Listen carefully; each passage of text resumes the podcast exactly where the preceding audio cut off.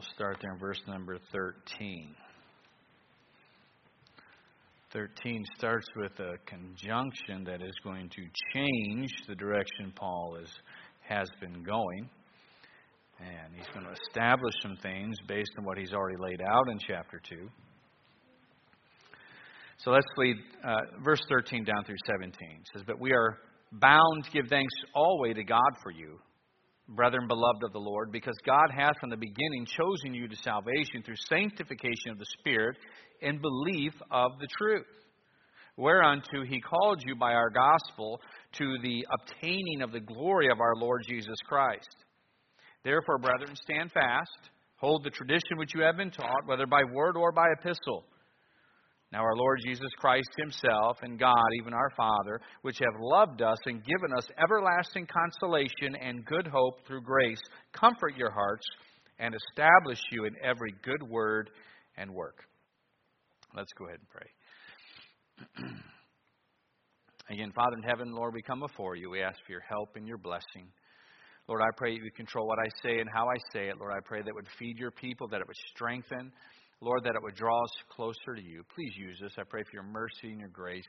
Please help, Lord. And I pray, Lord, that uh, there also, of course, if there's anyone here that has never truly been converted, I pray for that conviction and that drawing, that perhaps even this evening they would repent and place their faith in the Lord Jesus Christ. May you be glorified and honored, Lord. I pray and ask all this in Christ's name.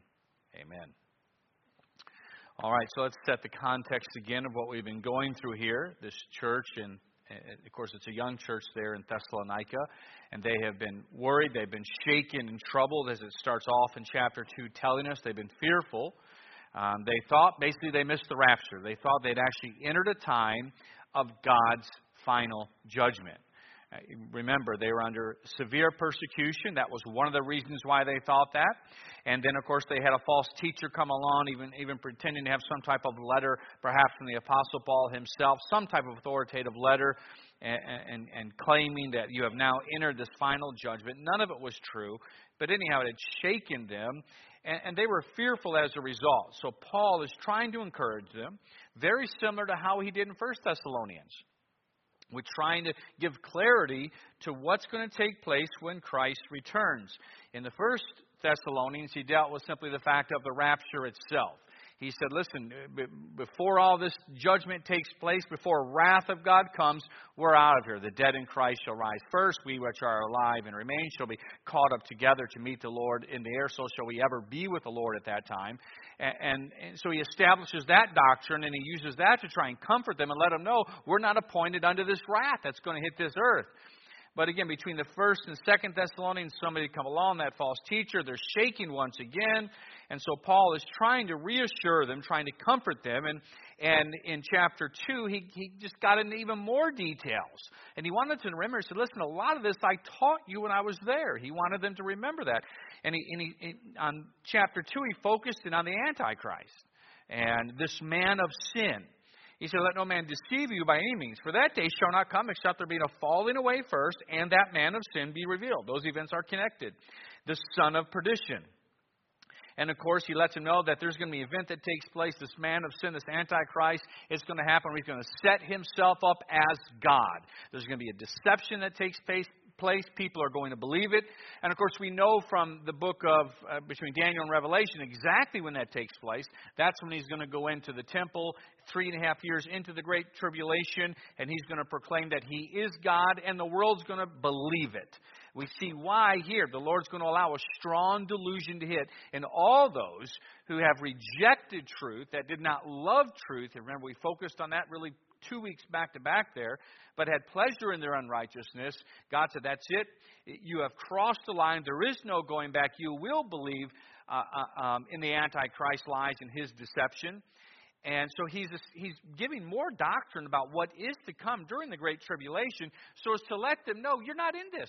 It's not even close to taking place yet.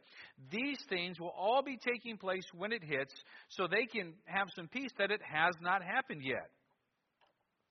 And so now he comes back to where they are right now with this change in verse 13. He wants to deal with where they're at and what they need to do with all this truth. He wants to contrast what they possess now, what's awaiting them in the future as compared to what he just described that this world is going to face when the Antichrist comes on the scene and God's Spirit now allows that measure of evil, that level of evil, I should say, to take place on the earth. And of course, Paul here, uh, again, so he's basically going from the prophetic side, the prophecy side, to he's going to get very practical in how this should now affect your life.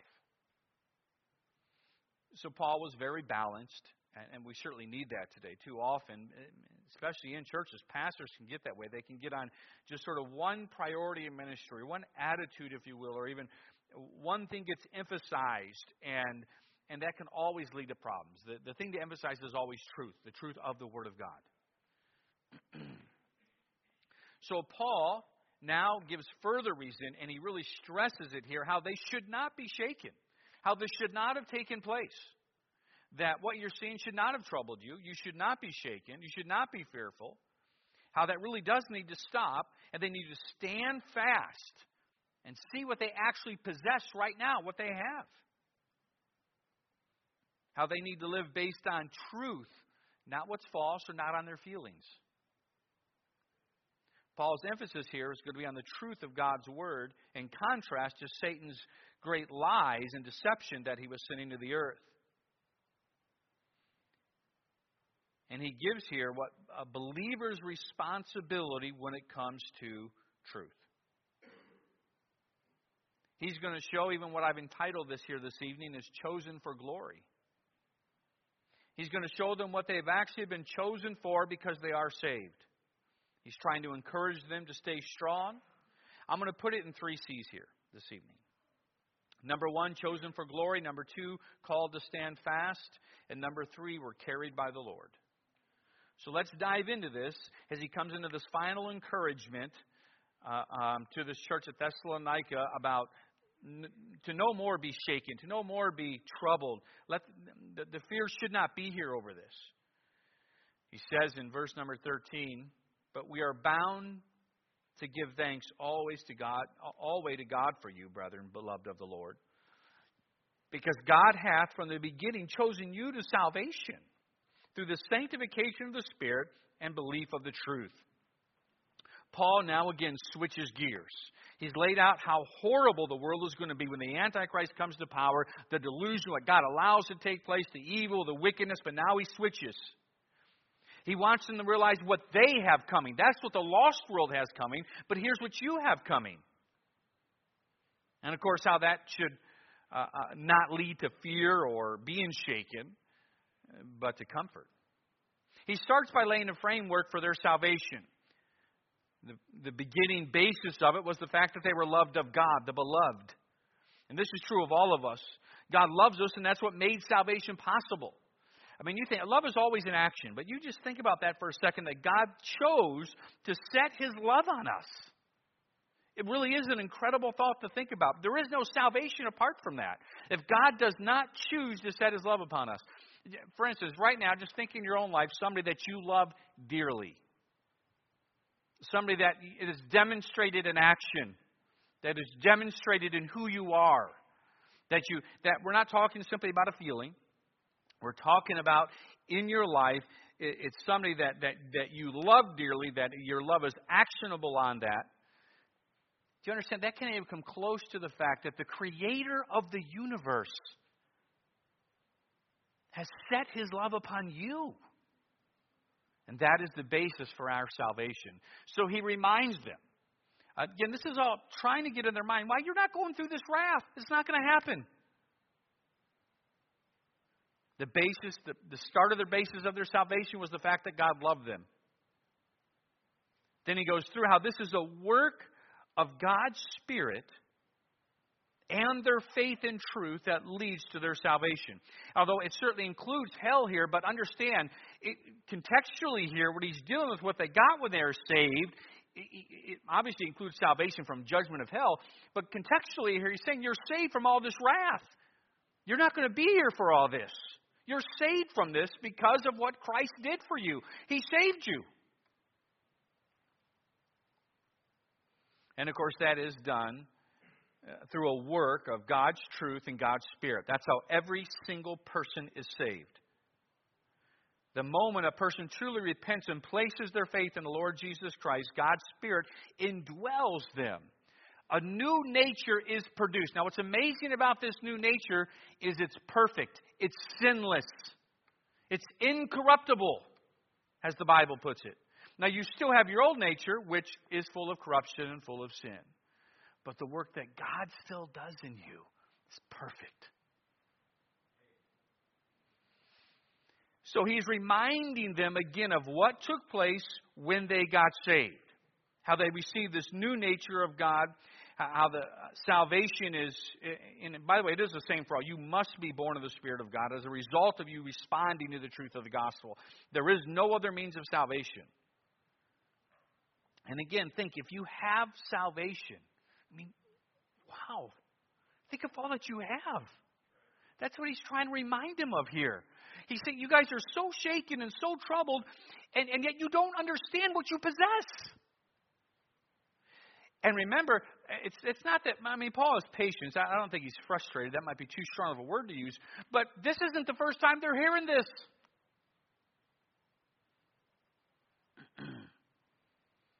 so, this is Paul's point. Think of what you have. They're living in this fear. They're, they're shaken and troubled, yet there's no reason for it. Now, I want to cover one teaching aspect of this text while I'm here because this is a proof text uh, for a portion of Calvinism called unconditional election.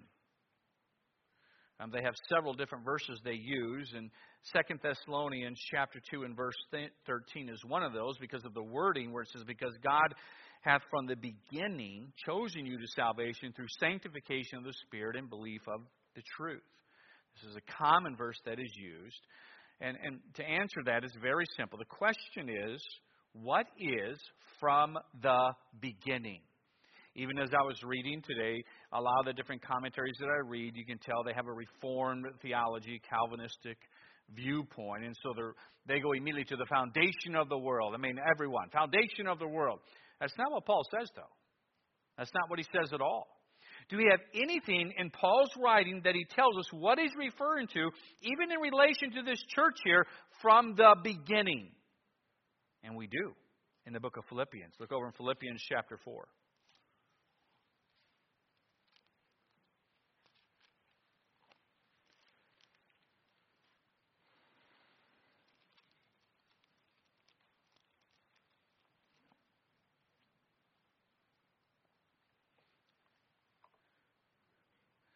He says in, in, in Philippians chapter 4 and verse 15, remember the church of Philippi and Thessalonica were the very first two churches in Macedonia. Paul refers to that here. Now, you Philippians know also that in the beginning of what? The gospel. When I departed from Macedonia, no church communicated with me as, with, uh, as concerning giving and rejoicing, but ye only. For even in Thessalonica you sent once again unto my necessity. The beginning that Paul is referring to is when they heard the gospel. When he came in and presented it, not from the foundation of the world. That's not what he's driving at here. See that also, I'm not going to turn there for time's sake, but Acts chapter 16, 9, and 10, we'll be getting to that shortly on our Sunday morning series going through the book of Acts. Again, the book is referring to the Lord's direction and the leading the Apostle Paul beginning the work in Europe and Macedonia. The beginning of his ministry, really, as he had set out on that second missionary journey after following up on the churches from his first missionary journey.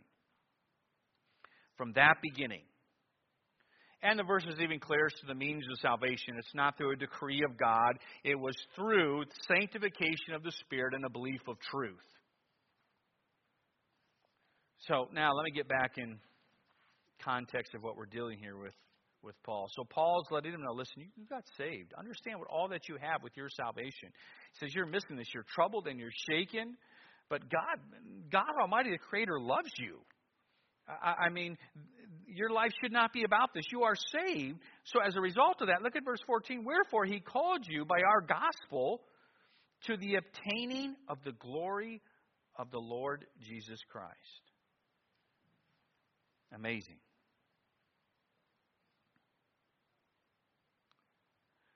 Paul now tells them of their future.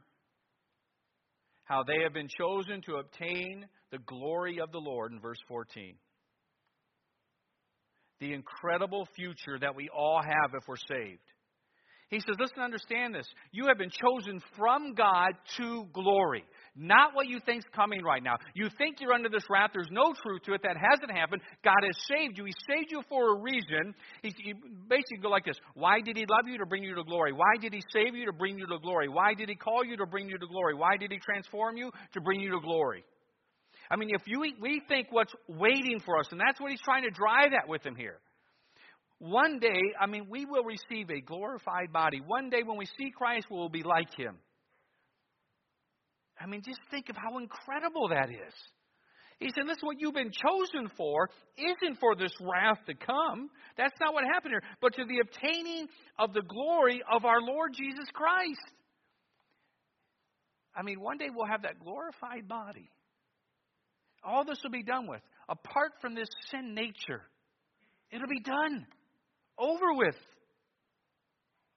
He says, Listen, this is your future. We shall be like Christ. We shall be delivered from all of this sin. We have a great future that's awaiting us. Now, as a result of that, that brings us to our second point now. That brings us right into our second point, and that is not only have we been chosen for glory by God, but now, as a result of salvation and what we have coming, there's responsibility. We are called to stand fast. We got to therefore, right there in verse 15. Because of the truth that he just laid out in verse 13 and 14. Therefore, brethren, stand fast and hold the traditions which you have been taught, whether by word or our epistle. He tells them they need to stand fast. He gets very practical here now, pointing out their responsibility because they are saved. He gives it's twofold stand fast and hold. God works in this world, as you hear me stress all the time. It's, it's, it's, it's been true since going all the way back to the beginning, to the garden. God works in this world through the truth of His Word, through truth. Satan will do all that he can. The spiritual battle that is very real and genuine, where Satan concentrates himself. People think Satan's all. Satan doesn't necessarily have time for you. Do you understand that?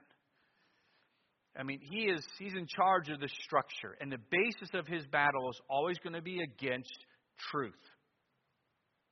He is the he is a liar and the father of it. He knows the destruction he can cause by disrupting truth.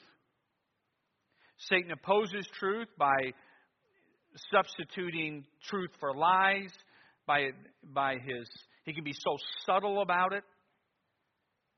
Multitudes choosing to believe lies and actually resist the truth. And make no mistake about it, Satan has accomplished some of his best work through so called Christian institutions, whether it's colleges, churches, seminaries.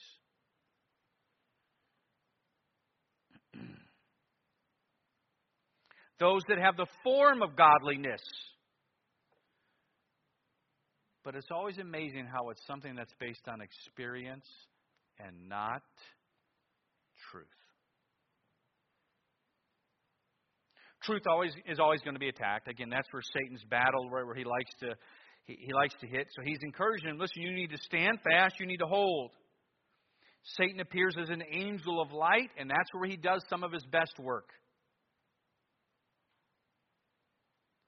So, because they are saved, because of what's coming, because they've been chosen for glory, they have truth. They are to stand fast. And let me briefly cover the word tradition here. I think it's important. And how Paul is using it in this context. So that there's, there's, there's no question here.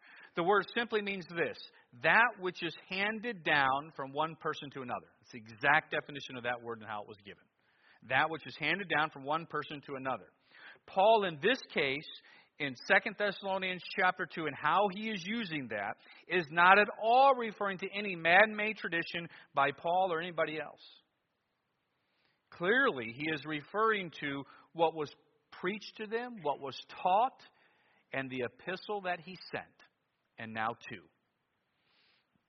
In other words, in here, he is in fact referring to truth. He is referring to the Word of God here in 2 Thessalonians chapter 2.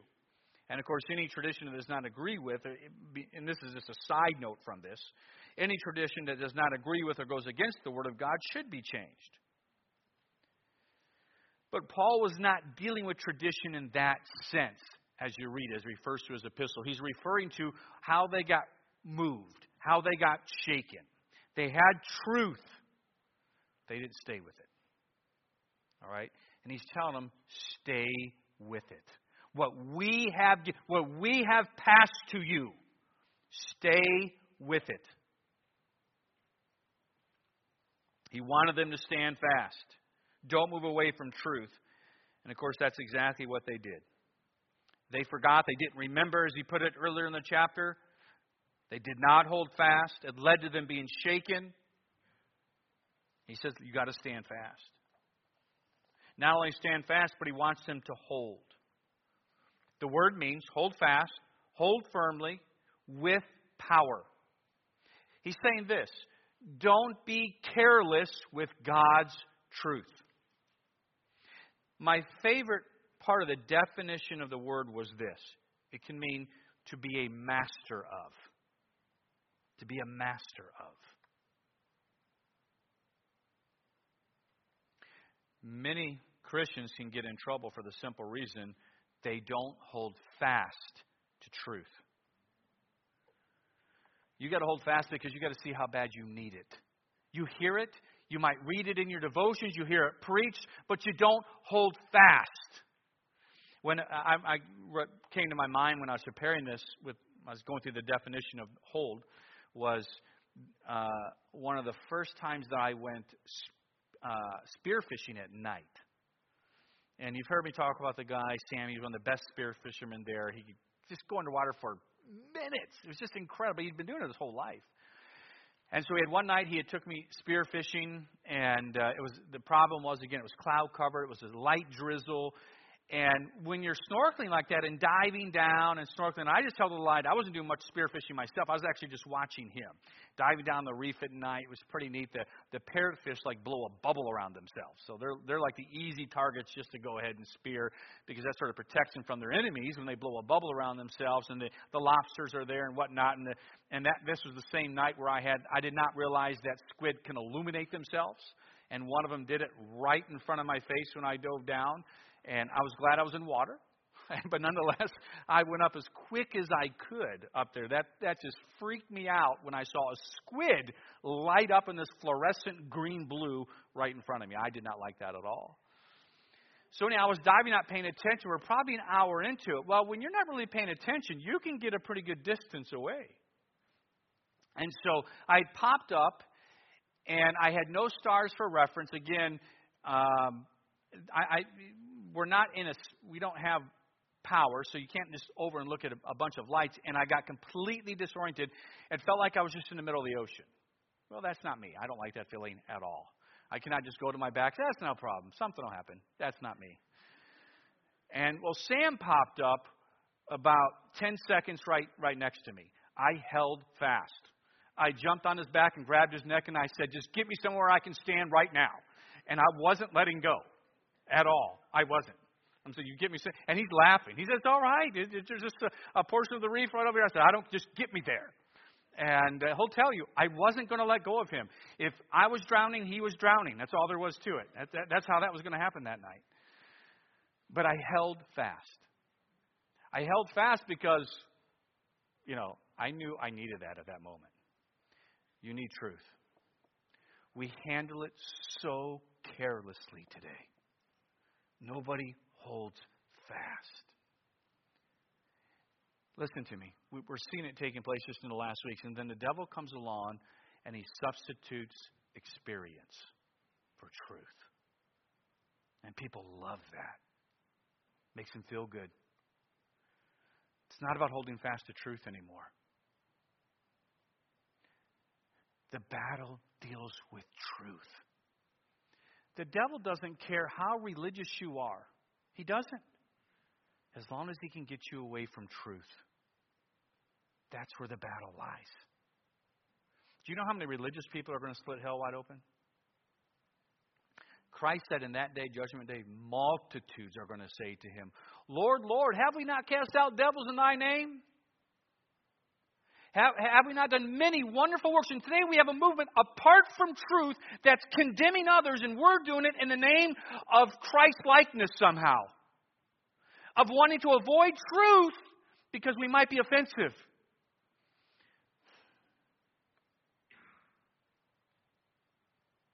The devil will give you all the religious experience you want if he'll keep you from truth.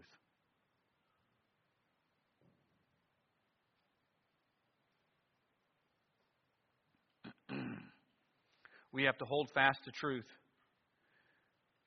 People are more worried today about grabbing onto a religious experience than they are truth. They're seeking a feeling. You know, I feel God more than ever. Yet what is taking place and and it's obvious. I'm not dealing with nothing that's even black, that's even grayish. It's apart from truth. Where you know, you know what? But I'm reading the Word of God. This is how it should be. Listen, base your decisions from how you serve God in life on truth, not what you feel. On truth. That's where the battle lies. That's why Paul's tell, that's why they were shaken and troubled. They weren't holding the truth.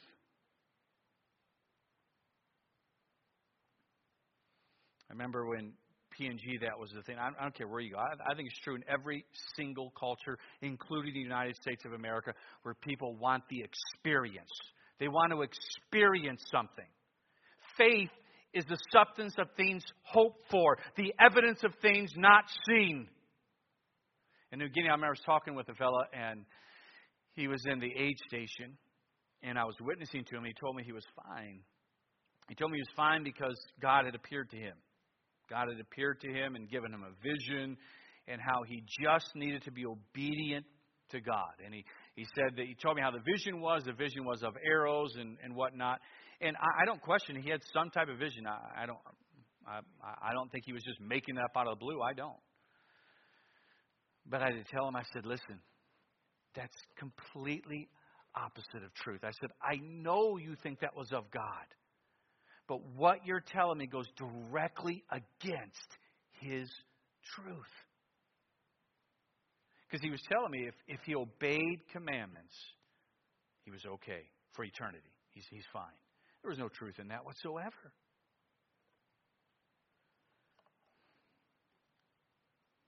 Don't allow yourself to be deceived because you're seeking an experience instead of truth.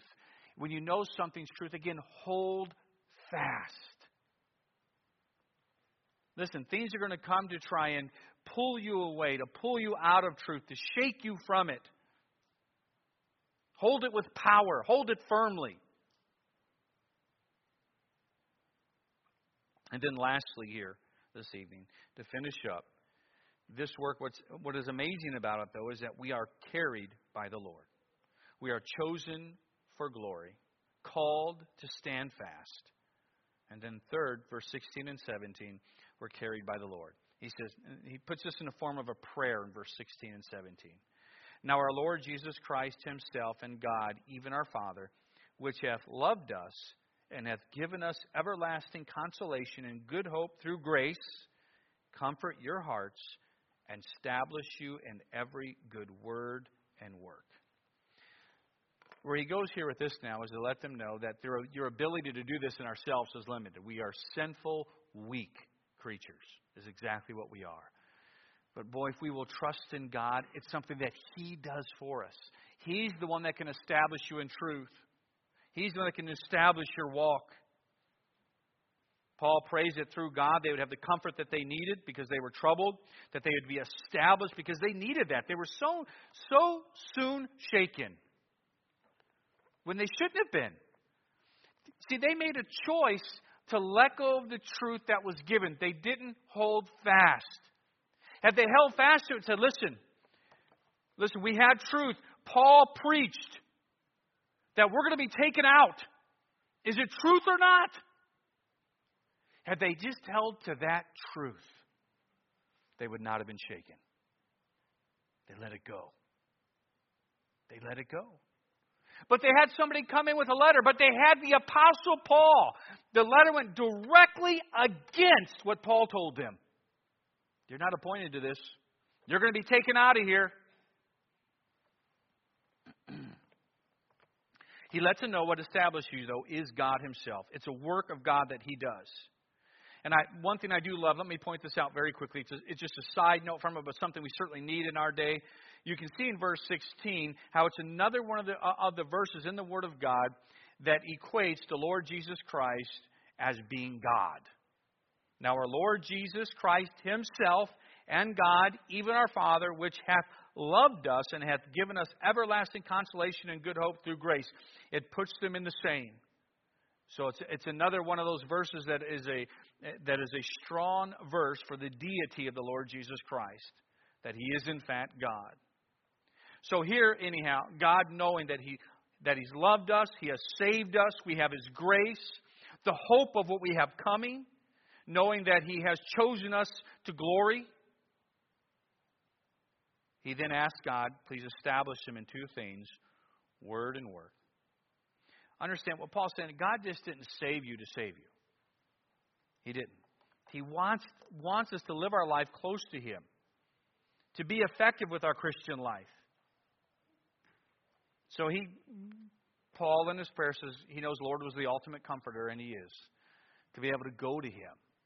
You know, there's so many great examples of it. We're not going to turn there in Scripture, but again, I think of David when his own men turned against him the, the, all the wives, children were taken captive, and everything that was going on. And David knew it was his own poor decisions that brought him there to that point. point, and how the only comfort at that moment he can go to, possible, was the Lord. And you think of uh, different places in Scripture like Psalm 103 that are there specifically to try and give you comfort. They can go to him and trust in him. They can go to you can go to him knowing he cares. You can go boldly into the throne of grace knowing He understands you better than you do. He understands the situation you're in better than you do. So he prays for their comfort to come directly from God and to make sure that God would establish them in their talk and in their walk, basically. And that's true. Our walk needs to match our talk if we're to be effective. he wants them to live it. He wants them, he, he wants the, their speech and their life to match. He knows it's in this that they won't be walking around all discouraged, all down, shaken and troubled. Well, remember when we talked about the city of Thessalonica? The devil had been fighting since the very beginning. He was going to continue to fight that work. It's in a key location. It can have a profound effect in all of Europe. I mean, that church that got started there. If the devil can keep them confounded, troubled, fearful, they'll never be effective. And Paul is bringing them back now. Say, listen. He, and, he, and he gave more. He, he, it wasn't like Paul went right to the end of chapter 2 when he started this. He didn't. At first, he gave more comfort. He said, listen, here's some more things that are going to take place. You're going to have the rise of this man of sin. That hasn't happened yet. There's going to be this massive falling away when it comes uh, clear that this, that this person who's come to a world leadership position is, in fact, the Antichrist. He's literally going to set himself up as God. He said, None of that's happened. And then he comes back to your eyes and listen, but don't forget, you've been saved because you're saved, God did that. He's called you to glory. I don't mean that in the sense of calling us to heaven. I mean, he's, he's talking about what God's going to do for them in the end. And he said, as a result of that, he pleads with them stand fast, hold truth, don't be so soon shaken. And then he prays. Listen, the Lord is the one who can comfort, he tells him. He's the one that will establish you in word and in work. It's Him. So it's that yielding of our life to Him. With every head bowed and every eye closed.